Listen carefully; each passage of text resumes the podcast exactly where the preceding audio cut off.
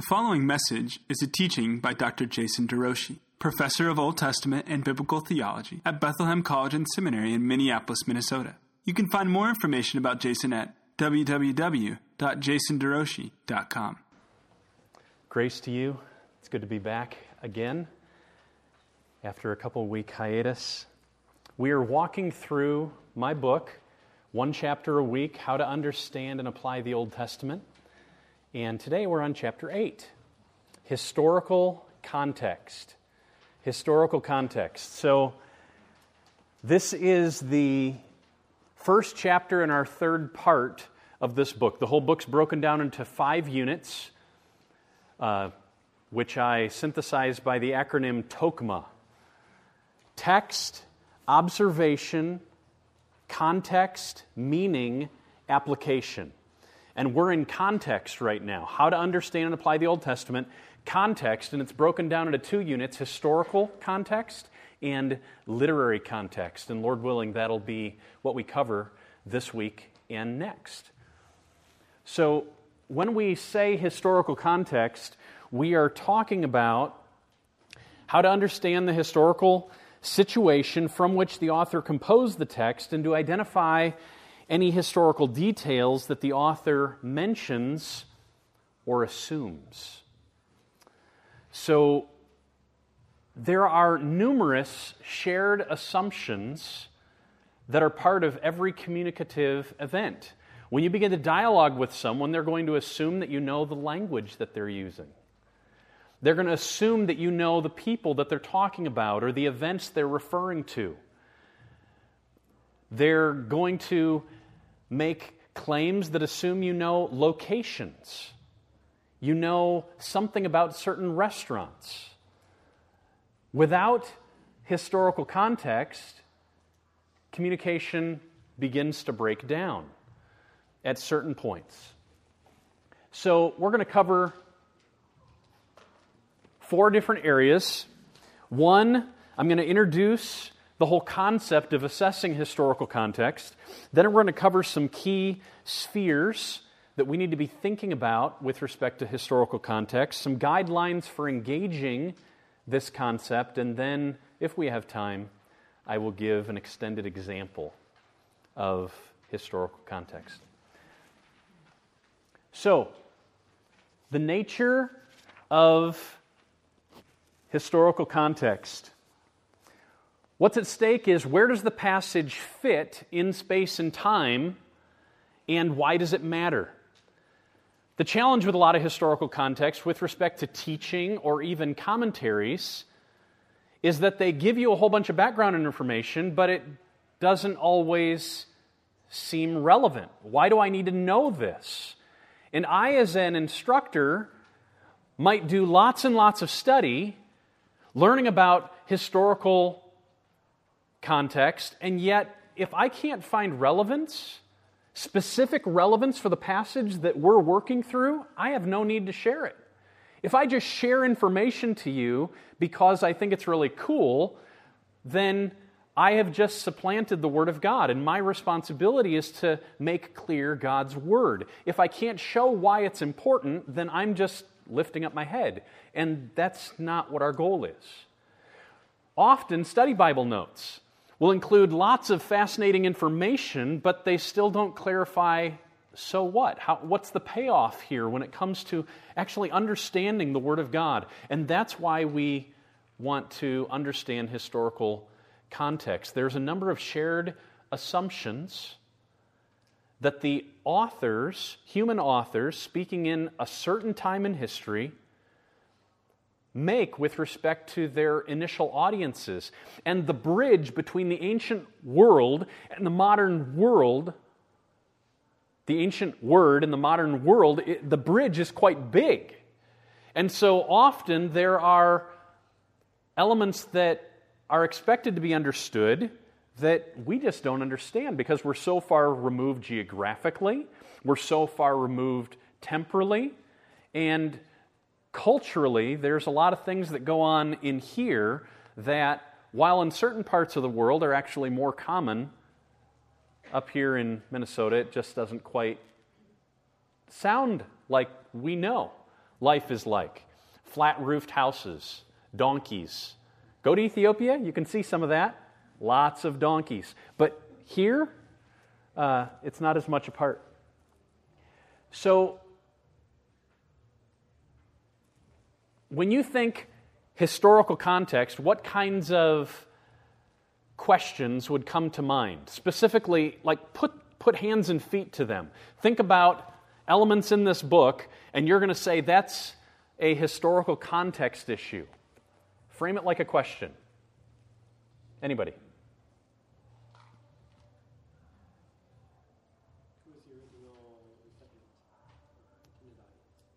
Okay.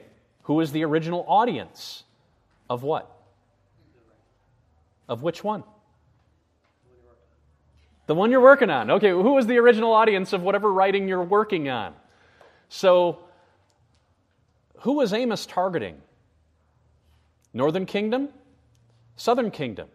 Even to frame it like that identifies he was speaking during the divided monarchy. And that informs our reading. That he's dealing with a lot of people that are very wealthy also narrows it down that we're dealing with the northern kingdom in relation to Samaria and not the southern kingdom in relation to Judah. That's historical context stuff. What else? I never thought it this way. Could, you could ask, what would be in the morning newspaper's headlines this, at this point? Okay. So, Uh, you know, uh, Assyria just invaded, uh, you know, eastern uh, Persia or something like that. sure, sure. So, what would be in the morning headlines if you happen to be Ezekiel? We're going to see this morning, if we get there, we're going to see some headlines. What would have been there? What would the pictures have looked like on the front page? How would they have been thinking about space and time? What would their worldview have been like? It's a very different world that this Bible talks about where no one was an atheist. Zero atheists with respect to this biblical text. Everyone outside of Israel, inside this inside of Israel were theists, and everything was being controlled by the gods. Every battle was a battle of the heavenly realm. That's a little foreign to a naturalistic Western context like most of us are like we're growing up in and like as being inculcated within the education system. What else? Who was Israel under the oppression of? Who was Israel under the oppression of? So if we're reading Exodus, we get a different answer than if we're reading Zechariah. And yet we know in both contexts they are slaves. Nehemiah uses that exact language. We are slaves. And it echoes the slavery in Egypt, but now Persia and not Egypt are the oppressors. So that's a historical context question. What else? What's drawing their heart away from the real God towards the small g God? Okay, what exactly is drawing their heart? Why was idolatry so attractive in the ancient world? Have you ever thought of that? Just, just to pause and consider. Why was idolatry so attractive? The fact that sex was a big part of it?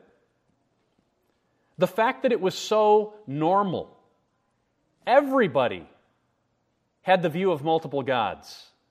And then Yahweh shows up to Israel and says, I am it and there is no God besides me. It was a lot easier to choose other gods than Yahweh. It was so much easier. There was such massive peer pressure to have such a broad pantheon. Not only that, if you happen to be sick, would you prefer to go to the general practitioner or to the specialist? Yahweh claimed to be in charge of everything. That's there's a lot to cover when you're in charge of everything. But if you just go to Baal, he's the fertility god. And if you're struggling with crops or if you're struggling with an empty womb, you can see why people would say, I'm going to go to the specialist. This is what Baal does all the time. His focus is fertility, period. The focus of the other gods, I'm assuming, was not, was holiness, so there was the quote unquote burden of having to um, obey God. Covenantal ethics is indeed distinct to Scripture. The gods were not looking for ethical living apart from serve me, but they could also be manipulated. But it was Yahweh alone who called for a radical surrender 24 7. And so worldliness is quite tempting, and that could easily draw away. All, of, all those are historical context issues. What's a shekel? How long is a cubit? Was the price of, what was the price of slaves in the days of Joseph? Was the price of slaves in Joseph's day different than the price of slaves in Moses' day? Or how about in the Assyrian period? That's actually the issue of the price of slaves and the domestication of camels. When did that happen? Those two issues are actually very significant historical context issues in arguing for the dating that the Bible most naturally presents itself of the Pentateuch, of the first five books. People who want to say that the documents attributed to Moses, including Genesis, which testifies to the days of Joseph, hundreds of years before Moses, who want to say that the Bible is not as old as it claims to be and that it was written much, much later not in the days of Moses, and that the testimonies of Joseph are not actually linked to actual space and time history, they end up with a big problem because from Egyptian documents, we can pinpoint how the price of slaves actually went up between the days of Joseph and the days of Moses, and how different the price of slaves was from Moses all the way to the, to the Assyrian period. And what it would necessitate is someone is actually, I mean, they didn't have Google.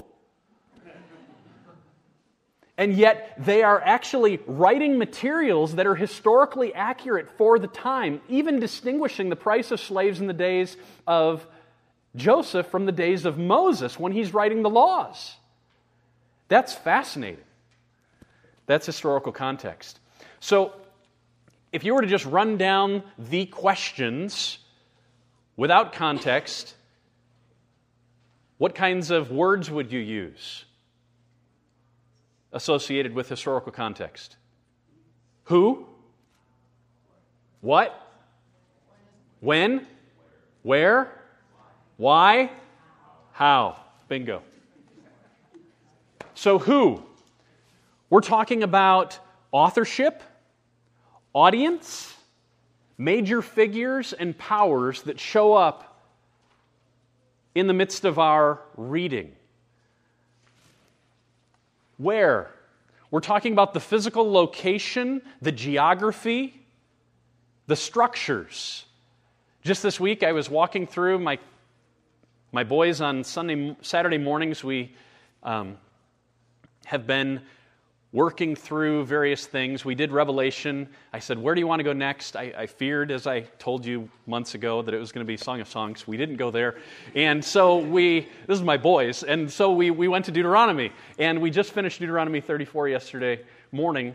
And Moses goes up on Mount Nebo to Pisgah. Which is another name for Mount Nebo. Maybe it was an actual point on the top of that mount. And it says that God showed him all the land that he had promised them. And he, he looked way north into Gilead, he looked way um, northeast to Carmel, all the way, sorry, northwest to Carmel, um, all the way down into Judah and Philistia, all the way further directly south into, sorry, I'm, my map is, got to turn it around for you. Um, so that directly south, so Philistia is over here, and Carmel's up here and Galilee's up here, and he's uh, just just um, north of the Dead Sea, and it reached all the way down to the southern border.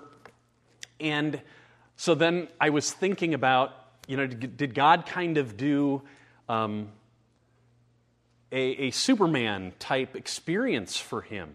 Because I know when you're standing on Mount Nebo, I mean, it's high, but it's not that high. You can't look at all those regions. Looking 125 miles away, it's not that flat. There's mountains right in front of you. And so I was just, just knowing a little bit of the historical geography, I was able to just say to my kids, How did that happen? But that's historical context informing the questions that we're asking. When? What was the original date of the message in relation to the periods and the powers and the events? Why? What was actually the cause and purpose of the message? How? What was the genre? What's the flow of thought? Why did he say it that way? That's, that's one of the most dominant questions I'm always asking week after week when I'm looking at Scripture. Not just what did he say, but why did he say it that way? When he could have said it in other ways. And that gives clarity. It begins to guide our understanding of what's important in the text. Now, who, where, when, why, how? Where do we go to look for these answers? Join heirs. Where does DeRouchie go to look for those answers? Yeah, probably Teresa, exactly. So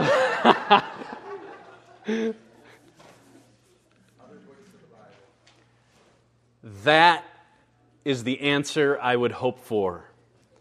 Other books of the Bible before we go and pull out the Bible dictionary, go look and find where the Bible dictionary found its own answers. This is the means that God has given us to understand His Word. And what uh, Peter says, 2 Peter chapter 1, verse 3, he's given us all we need for life and for godliness.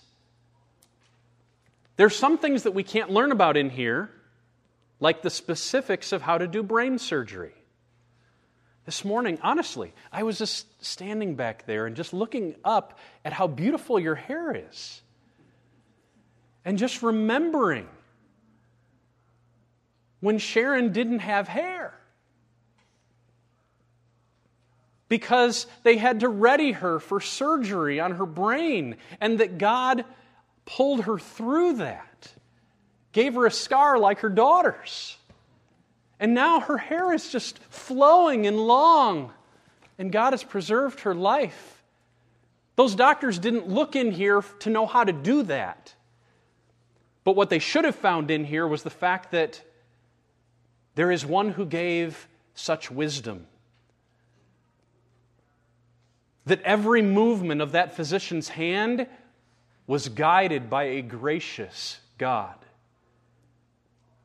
And as this family testifies, there is preserving and healing grace. And all of it comes from our God. The Bible gives us a framework for understanding such things, but there are certain things it doesn't give us details for.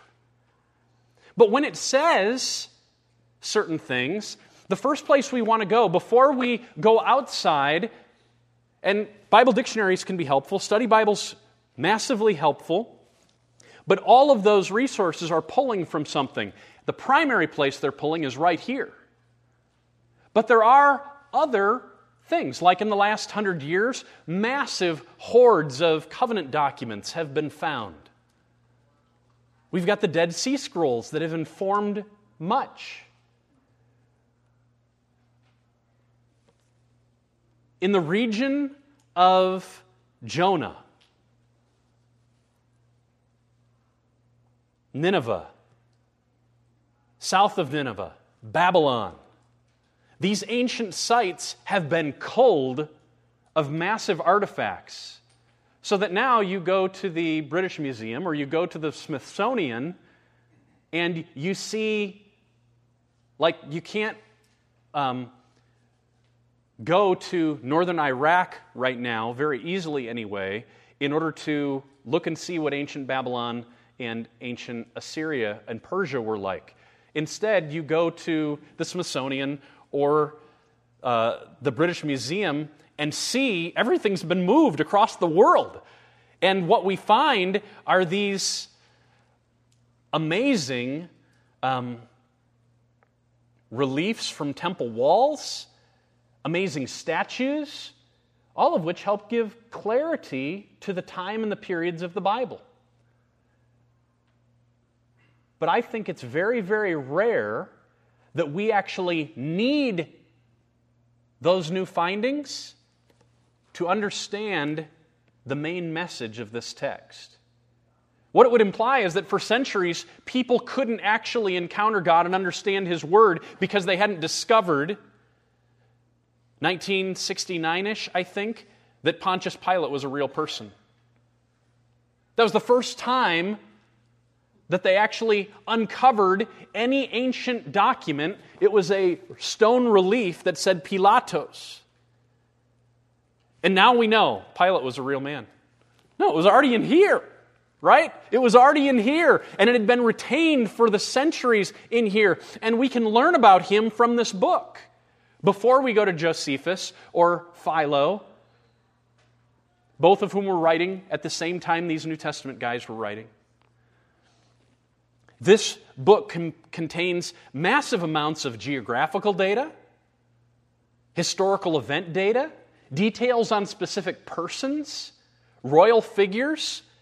In fact, if I could put a map up, just picture, if you can, from high school geography, the Fertile Crescent and you've got Mesopotamia over here in the Persian Gulf, the Arabian Desert right here, but that Fertile Crescent reaches around, the Mediterranean Sea is over here, and it, it goes down and crosses through what's called the land between Israel, and then reaches over to Egypt. The Fertile Crescent is the area where most of the ancient world lived because that's where the waterways were. And there was this giant Arabian desert here that blocked Mesopotamia from Egypt, the two major centers of all world power. And then there was the Great Sea, the Mediterranean Sea, that made travel quite difficult. And so it forced everyone up north or everyone down south to cross through the land between, namely Israel. And that's why this book is so loaded with all the major events of the ancient world. All the major players are in here. So usually we don't have to go outside the Bible. We can use good study Bibles and good dictionaries to point us to the right texts. And you're going to see, I'm going to comment on where there is benefit in our understanding of Scripture when we find new things, when we dig new things up. There is benefit to that, but only in a certain way. With respect to the message of the text, I think this becomes our, our toolbox for understanding specific other texts with respect to historical context. John? Just a, a suggestion of the who, what, when, where, why, and how. I think there's one other question that could be useful, at least from journalism background, but it's who, what, when, where, why, how, and sometimes how much. I mean, sometimes the, uh, the amount of detail in the scriptures about quantities and about the weight of certain, how often certain things are repeated, I mean, it gives some sense of gravity to an issue or to, so it's just a thought. Yeah, I, I always learned it who, what, where, when, why, how, how often, to what extent. And on that list I just went through, I didn't include the what. And I want to camp on the what for a few minutes now. What is what is said and what is assumed. That is, it becomes important to actually read between the lines in order to rightly understand things, but we have to be very careful when we're reading between the lines that we're reading actually what's there and what's not there. So, elements that are important to remember. Number one, they are assuming linguistic familiarity. What are the three languages the Bible was written in? Hebrew, Greek, Aramaic. And the biblical interpreter either needs to know those language languages or be able to rely on a translator who knew them well or who's working with other languages, and I, there's complexity when you get inside of Bible translation. There's many Bible translators who actually don't know Hebrew and Greek at all. But the but there's also helps and it can work. It's just not ideal. And the but there's an understanding of linguistic familiarity. That's how communication works. So without the knowledge of the language and by God's grace, like in the days of Ezra, when his audience after a few generations had forgotten Hebrew, they spoke to them the law and then they made it plain to them through explanation. I think what's happening is they're translating from the Hebrew into Aramaic so that everybody in their audience can understand. When Moses says, I'm not a good speaker, it's very possible that after 40 years in the wilderness, he couldn't remember Egyptian and he feared getting back into the king's court and not being able to talk right. That's possible. Then we've got everything that happens at Pentecost. That, that they speak and people can actually hear in their own tongue. We are not Muslims who think that the holy book only works in Arabic. By God's grace, it, it's able to translate and be God's word to us.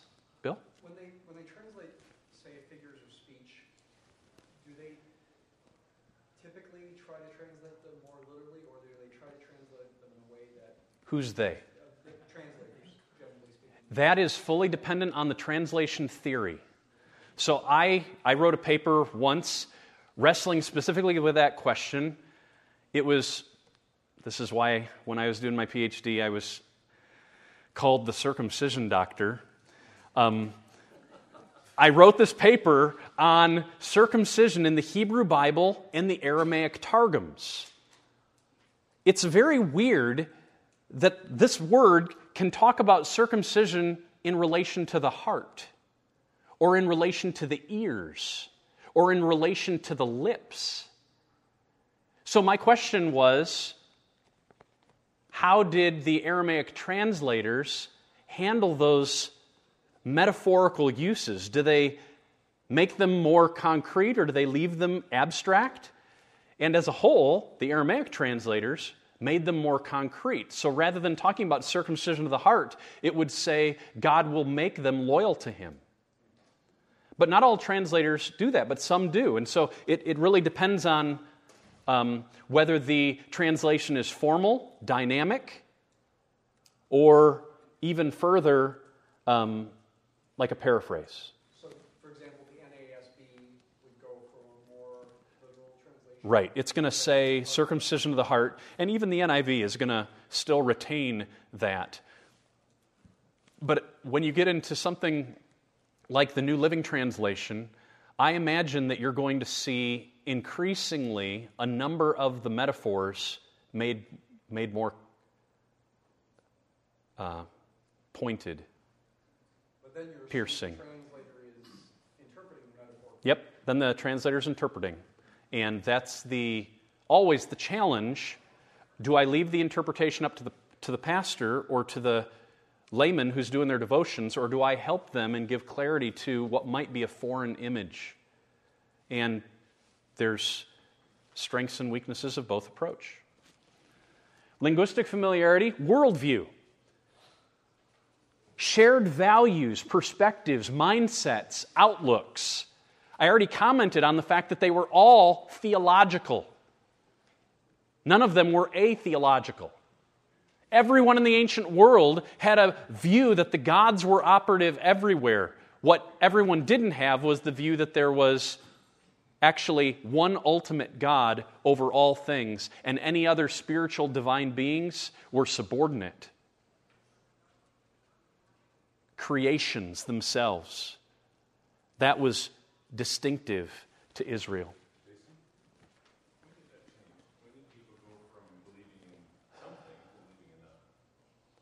It, uh, well, when did it happen that we moved from believing in something to believing in nothing? On a whole, in the West, it happened most of all in the mid 1700s up to the end of the 1800s in what we call the Enlightenment. Enlight- it's, it's ironic. The, the Enlightenment is that all of a sudden our need for God becomes smaller because we can explain more in nature and in history by the details of science. And so we don't need the God card to explain realities when, all, when what it should have been doing is expanding our awe of His bigness and His ability to hold all of these details down to subatomic particles under His absolute care and sovereignty. I find it Bruce. really ironic that so many times I'm seeing, you know, big scientific explanations for things, and then their conclusion could be quoted right out of the Bible. And yet, you know, that's supposed to discount the Bible. Right, right. Of, you know, raise it up. Right? And it, and it just, I just shake my head and, and, you know, men love darkness more than light because their deeds are evil. Because their deeds are evil. That's right. Shared assumptions, societal and economic systems. The Bible talks all the time using financial figures, even the concept of slavery. The ESV is going to say this was a day's wage. It'll put a little footnote in there. Or always they say it's this many kilograms.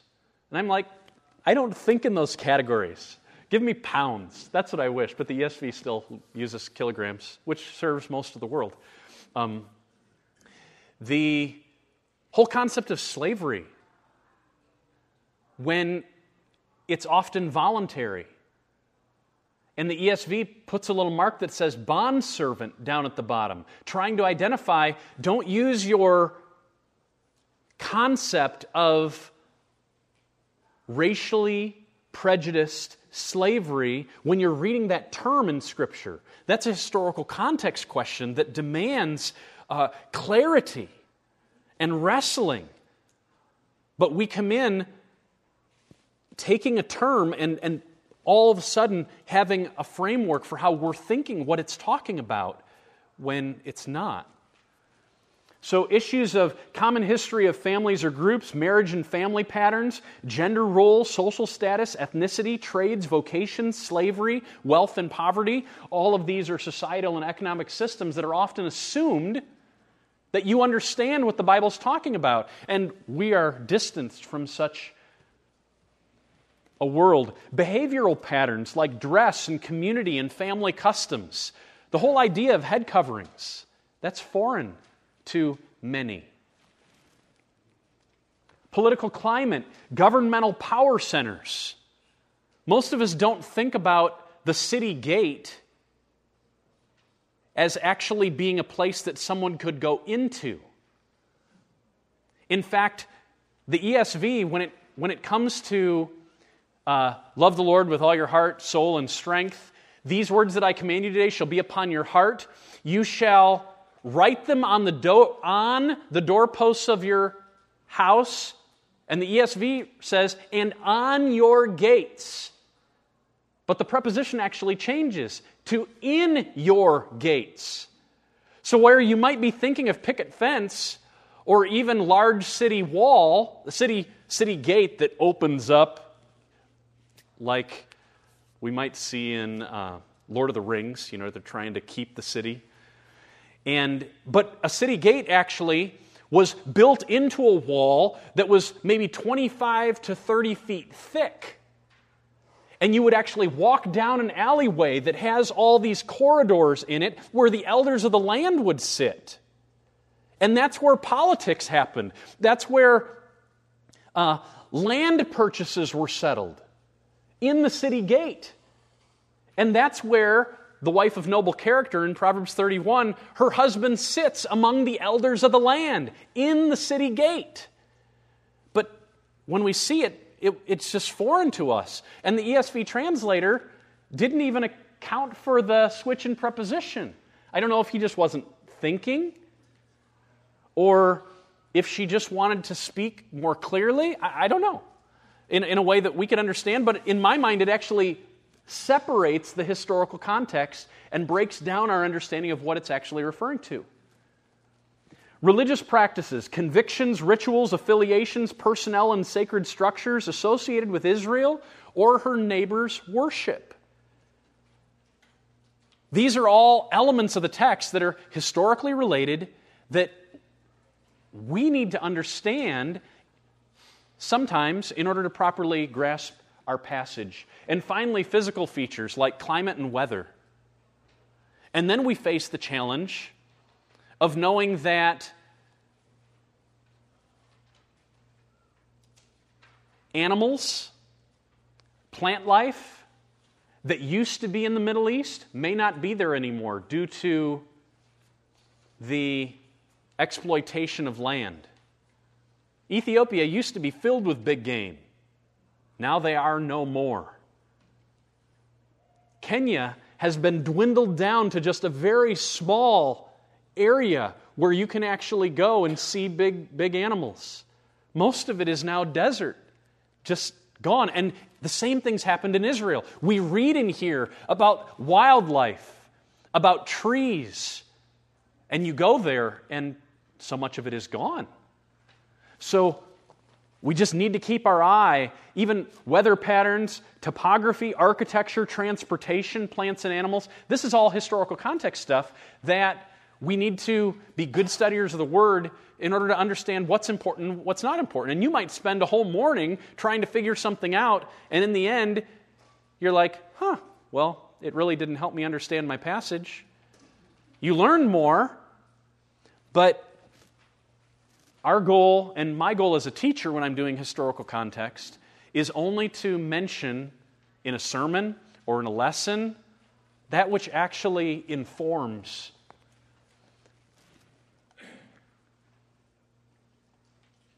So, how much historical information is actually necessary as we approach a biblical text? Well, that's a question, and people uh, discuss that. What I would encourage you to do is say, are there clues within the literary context of this book that that information is actually important? So let me give you an example. I did the study, and I actually, when I started it, I didn't, I thought I was going to write the opposite answer. So the question I raised was Is it significant to know that when Ezra journeyed from Babylon, Ezra, the priest scribe, in the second return to the land, Haggai and Zechariah, Joshua and Zerubbabel had all already gone. Now, 70 years later, Ezra is on his way. Is it important to know that from Babylon to Jerusalem is 900 miles? That is 1,448 kilometers. Is it important for us to know that? Because it never mentions it explicitly in Ezra and Nehemiah. So I say, well, they didn't mention it explicitly, but is it an assumption that is demanded if we're to grasp Ezra and Nehemiah rightly? So I step back and I, I began to find some things. And I don't think that the 900 miles, that, like that specificity, is actually important, but it is important that we recognize this was a long way and that it was through dangerous desert. Like it assumes that we're going to know something about where Babylon was and where Jerusalem was and what the topography was and what, that, that it was a very long distance. For example, this is what we read. In the rest of Ezra and Nehemiah, we see this stress that uh, on, on the nature of the journey, and it actually plays part, a role in, in communicating the message of this book. It was only because the good hand of his God was on him that Ezra and his company made it safely to Jerusalem, we're told. Now, we, would, we could step back and say, well, of course, we don't make it anywhere unless the good hand of God was on him. But, but in the context, it's actually identifying the dangers and that it maybe wasn't expected that he would make it all the way. That's Ezra 7 9. Here's Ezra 8 21. I proclaimed a fast that we might humble ourselves before our God to the whole company, to seek from Him a safe journey for ourselves, our children, and our goods. Because I was ashamed to ask the king for a band of soldiers and horsemen to protect us against the enemy on our way, since we had told the king, The hand of our God is for good on all who seek him, and the power of his wrath is against all who forsake him. He was nervous and he wanted to make sure everyone was equally dependent on God. I've just cut off our tangible safety net. I didn't ask the king for soldiers. We're, exactly. We're entering into a dangerous place. So we need to fast and pray that God will keep us safe.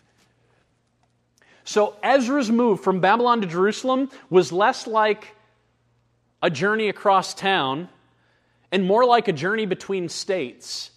But then you do it with over 2,000 people, camels, and donkey carts. Just having that framework when you're reading the text in your devotions, it all of a sudden gives clarity to his own desperation when he's talking to the community and feeling the weight of the fact that God, I just I just said you're big enough to keep us safe and honestly I'm nervous about this because there's so many lives at stake. And these are dangerous. This is a dangerous journey through dangerous land and harsh weather. All of that is assumed. Even if we don't go outside the text to actually identify, say, turn into the back of your Bible, some, some Bibles actually have a distance chart. So you can say, find on the, is X and Y, is X on the side or on the top? I, I don't remember. Um, X is this way and Y is this way? Okay, thank you, thank you. Um, so you look on the Y side, and all the cities are mentioned, all the major cities of the ancient world. And you look at the X side, and all the major cities, the same major cities are mentioned. And then you, you bring them together, and what you find is a distance. Without even having to look at such a chart, just reading the text, there's enough data in the text to guide us into recognizing it was a long ways and it was dangerous. And that's an assumption of the author. He's, he's assuming that we're going to know that. And so I went in thinking this is probably a piece of data that I, a piece of datum that I don't need to know. 900 miles. Well, all of a sudden I'm, I'm reading the text and I'm like, it actually, I think, is assuming that I have some grasp of the significance of this kind of a journey.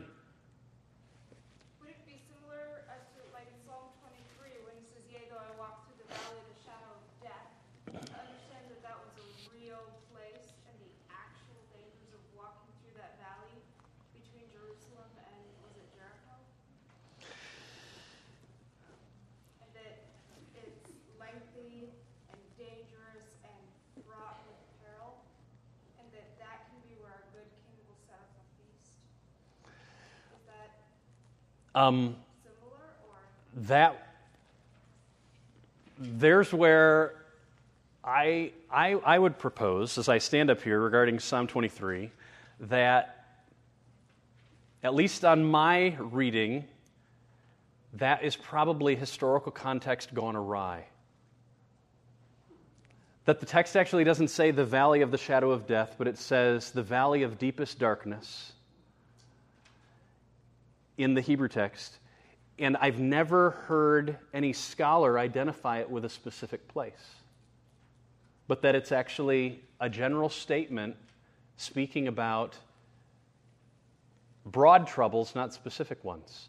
But where such specificity is assumed, then we would want to know it. Um, I'm just not sure. I might learn something new but I'm not sure that would be an example of such specificity. Even if it's that one is a general reference to valley, the people living there would have known what it's like to enter. Without question. The people living there, in contrast to most of us, to talk about a valley of deepest shadow, put it in the context of shepherding, that, that's not. Uh, I mean, it, it takes, I mean, you, you've got to go up and land your back in your canoe in the boundary waters if you've never done it to see what blackness is and to see how bright stars can be. That, that takes you, it, it lets you experience something. Um, a couple weeks ago, our, we, we took our kids to check out a school. We stopped in the middle of Iowa in order to switch drivers. Isaac was done with his three and a half hours. We're trying to get his time, you know. And uh, we switched drivers. Dad took over.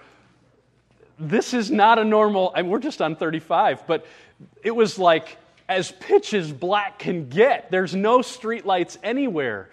And but to have journeyed on such valleys in the blackest of black, when the shepherd fires are no longer seen, and yet there, there is something about somehow we as a reader have to try to put ourselves into the context. And both comments do that for us. They remind us let's slow down a little bit and consider what we might often miss.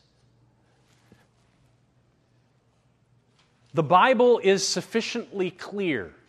Traditionally, theologians have called this, this is a big word, but I'm going to mention it because you'll see it sometimes, the doctrine of Scripture's perspicuity, the clarity of Scripture. But when we talk about the Bible's clarity, we're saying that the Bible is sufficiently clear to allow us to grasp the absolute sovereignty and supremacy and beauty of God. And the Bible is sufficient to help us grasp His purposes from Genesis to Revelation, from creation through the fall, through redemption to consummation, all climaxing in Jesus. That the Bible is sufficiently clear to give us that. But the Bible is not equally clear about everything. So Wayne Grudem has framed it this way. I find it helpful. He said, We can understand Scripture, we can understand Scripture. Let's just pause there. Some of things in Paul's letters, Peter says, are just difficult to understand. But don't stop there. Which the, which the unstable and ignorant twist to their own destruction. What does that imply? Though they be difficult to understand, we can understand them.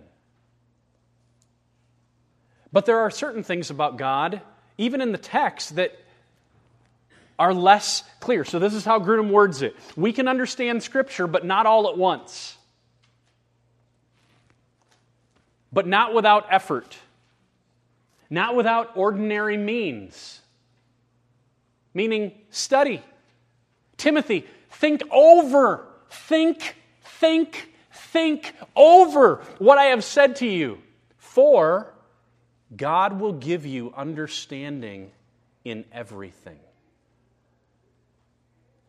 God's giving understanding does not thwart the necessary work of thinking. But once we arrive somewhere, we pause and say, Thanks be to God. He just disclosed that to me. He let me understand something I'd never known before. Not without ordinary means. We can understand Scripture, but not without the reader's willingness to obey it. This is a different kind of book. Tom Boyer started this morning talking about stories and how we can love stories. I just want to add this is a different kind of story in a different kind of book. There is no story and no book laid out like this one. It does, there's no other story, no other book that comes from the source that this one does. There's no other story, no other book that bears the same authority that this book does because it's the Word of the living God. And we have to have a disposition that is willing to accept what's in here in order to actually arrive at what the intention of the author is. He didn't just give it in order to convey information, he gave it in order to awaken relationship. There has to be a heart of surrender in order to understand the book. We can understand Scripture, but not without the help of the Holy Spirit. We can understand Scripture, but not without human misunderstanding. Hear that. I believe that only believers should be baptized. Those who have confessed with their mouth that Jesus is Lord and believed in their heart that God raised them from the dead. But we have lots and lots of brothers and sisters who are Presbyterians who think you can baptize a baby who has never trusted in Jesus alone for the forgiveness of their sins and the fulfillment of all their promises, even eternal life. And I don't think I've misunderstood that doctrine, but I may have. We can understand Scripture, but not without human misunderstanding. It doesn't mean that God's wrong, it means that we are fallible interpreters. So we have to have epistemological humility. In our quest for knowing epistemology, we need to have a recognition that I don't have the corner on the truth, but this book delivers it to me. And it's my responsibility day after day after day to have a heart that is ready to submit wherever it leads. Finally, we can understand Scripture, but never completely. We're going to continue to go deeper in and higher up in ever present, in ever increasing discovery. So, let's consider some spheres of historical context. This is kind of bringing some things together that we've seen. Number one, a proper grasp of linguistic signs. Historical context just necessitates understanding the word rightly, and it might come to us through translation, like it does here in this ESV. But someone back there needed to wrestle with the Hebrew and the Greek and the Aramaic in order to ensure that this is right. This is the Word of God insofar as that, aligns, that it aligns with the original. Because God spoke to us not in English, but in Hebrew, Aramaic, and Greek. Historical context demands a detailed grasp of persons, institutions, and events in Scripture. So that just means we're going to be reading and always thinking. I've been saved since I was five. That puts me at four decades of pursuit of the Lord. And yet, I'm constantly seeing things in here that I don't I still don't get. I still don't know. I still have so many questions. And we're all going to be on that journey, so don't give up. Just keep learning. But with historical context, don't let your quest be I've, I just found out um, who Maher Shalal Hashbaz was. Do you know?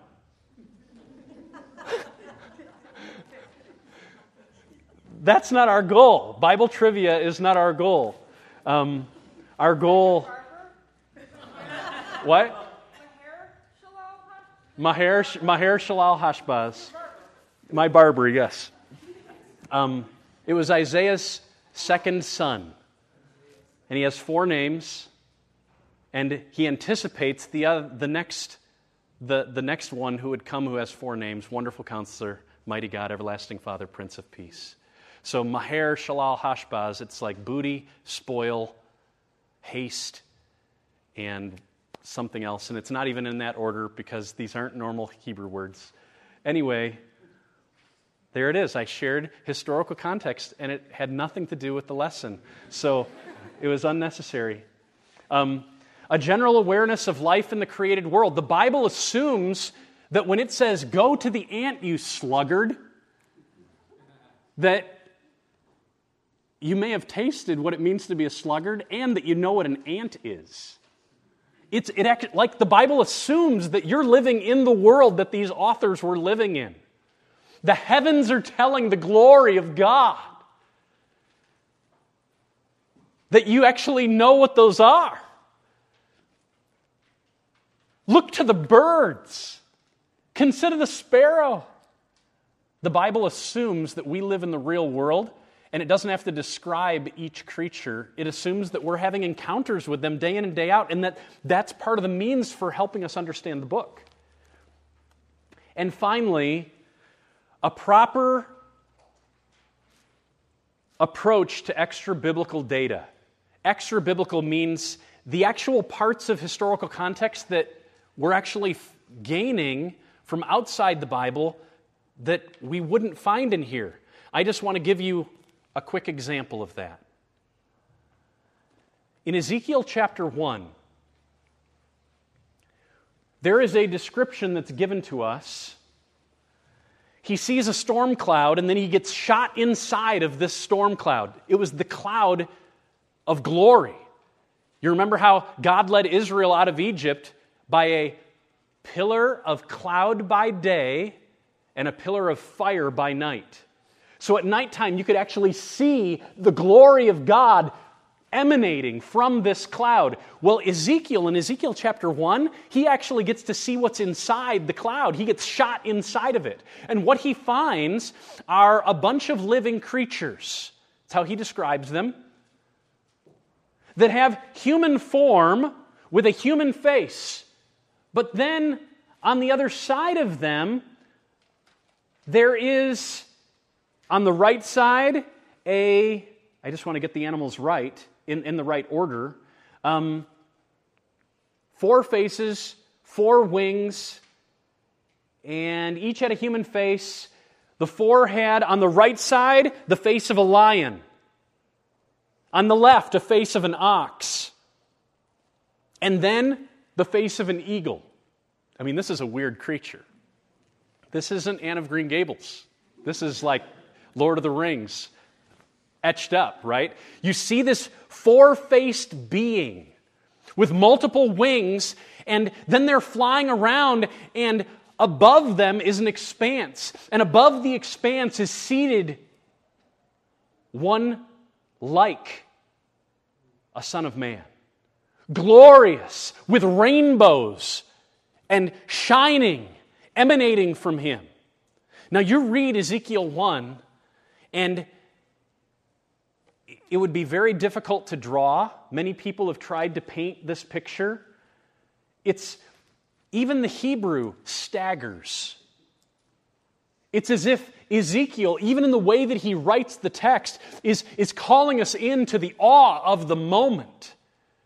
And what is unquestionable is that there is one who is seated above these heavenly beings. And the beings, living creatures, represent, it appears, the four spheres of human existence. There is the man, then the king of the wild, the lion, the king of the domesticated, the ox, the king of the air, the eagle. All of them are creatures made by God now bound up in these living beings, worshiping the King of Kings and the Lord of Lords, who's seated on the throne with rainbows all around, declaring with his bow, his bow, it's not pointed down, it's pointed up. It's still pointed up, just as it was after Noah's flood. We see that and we say, this is a depiction of the exaltation of God over all things, and all the heavenly beings are merely his servants. They're worshiping him. And whether you were John Calvin, or go back a thousand years to Augustine, or go back 500 years to Paul, or 500 more years to Ezra, you could see the depiction in Ezekiel 1 and recognize the message. You could preach this text, but only in the last 150 years have we found a whole bunch of reliefs. These are etched pictures on stone walls in the temples of Babylon. In the very days of Ezekiel, and what we see, if I could show you the pictures, you can come up and see, but these are multi faced divine beings, two faced divine being. a, a composite figure with a human head, a lion body, and eagle wings. A composite figure with an evil head, eagle head, a human body, and multiple wings. A composite figure with eagle wings and a lion head, but a human body. Now an ox head, an ox body with small wings. Now an eagle head with a human body and wings. We didn't know about these. And what I would propose is you don't need to know about them in order to read Ezekiel 1 and see that Yahweh is being exalted over all. All other creatures are merely his servants, and he is worthy of all worship. But now, now we have the newspaper headlines from Babylon. We can actually, this is how I understand historical context outside the Bible actually working very often. What it does is it doesn't give clarity to the message of the Bible. What it actually does is give clarity to how that message was being read at that particular time. We don't need the extra biblical evidence to understand what it's saying, but now what do we know? Now we know that in the very days of Ezekiel in Babylon, the gods were understood to be composite figures. And Ezekiel portrays the spiritual beings like those figures, but they are mere servants in Ezekiel 1. He's actually targeting, even correcting, a paganistic warping of what may actually be yeah, the angels might look like that. But they're not God. They're not the source of all things. They're not the judge of the world. Why are you worshiping mere servants when you should be directing your eyes to the King of Kings? The message of Ezekiel hasn't changed. But the fact that we find these release all of a sudden informs our reading because Ezekiel was writing at that exact time period. When the headlines came out in the morning, the gods who were in control of all things were being pictured like this, page after page in the newspaper. And now God gives Ezekiel this particular vision to target his culture. It's that polemic, that, re- that rhetoric that we might often miss if we don't know historical context. But gaining this, it doesn't change the message. Calvin and Augustine, Paul, all of them could have preached Ezekiel 1 faithfully and rightly. But now, in God's providence, He's let us find some pictures of what the gods actually looked like in Babylon. And all of a sudden, it's informing our reading of Ezekiel 1. Our time is up, way up. May the Lord bless you. Literary context next week. Thanks for coming. Thank you for listening to this message from the ministry of Dr. Jason DeRouchie professor of Old Testament and Biblical Theology at Bethlehem College and Seminary in Minneapolis, Minnesota. Feel free to make copies of this message to give to others, but please do not charge for these copies or alter their content in any way without written permission from Jason DeRouchie. For more information on Bethlehem College and Seminary, we invite you to visit online at www.bcsmn.edu. For more information on Dr. DeRouchie, visit online at www.jasonderouchie.com proclaiming the kingdom, and treasuring a God who reigns, saves, and satisfies through covenant for his glory in Christ.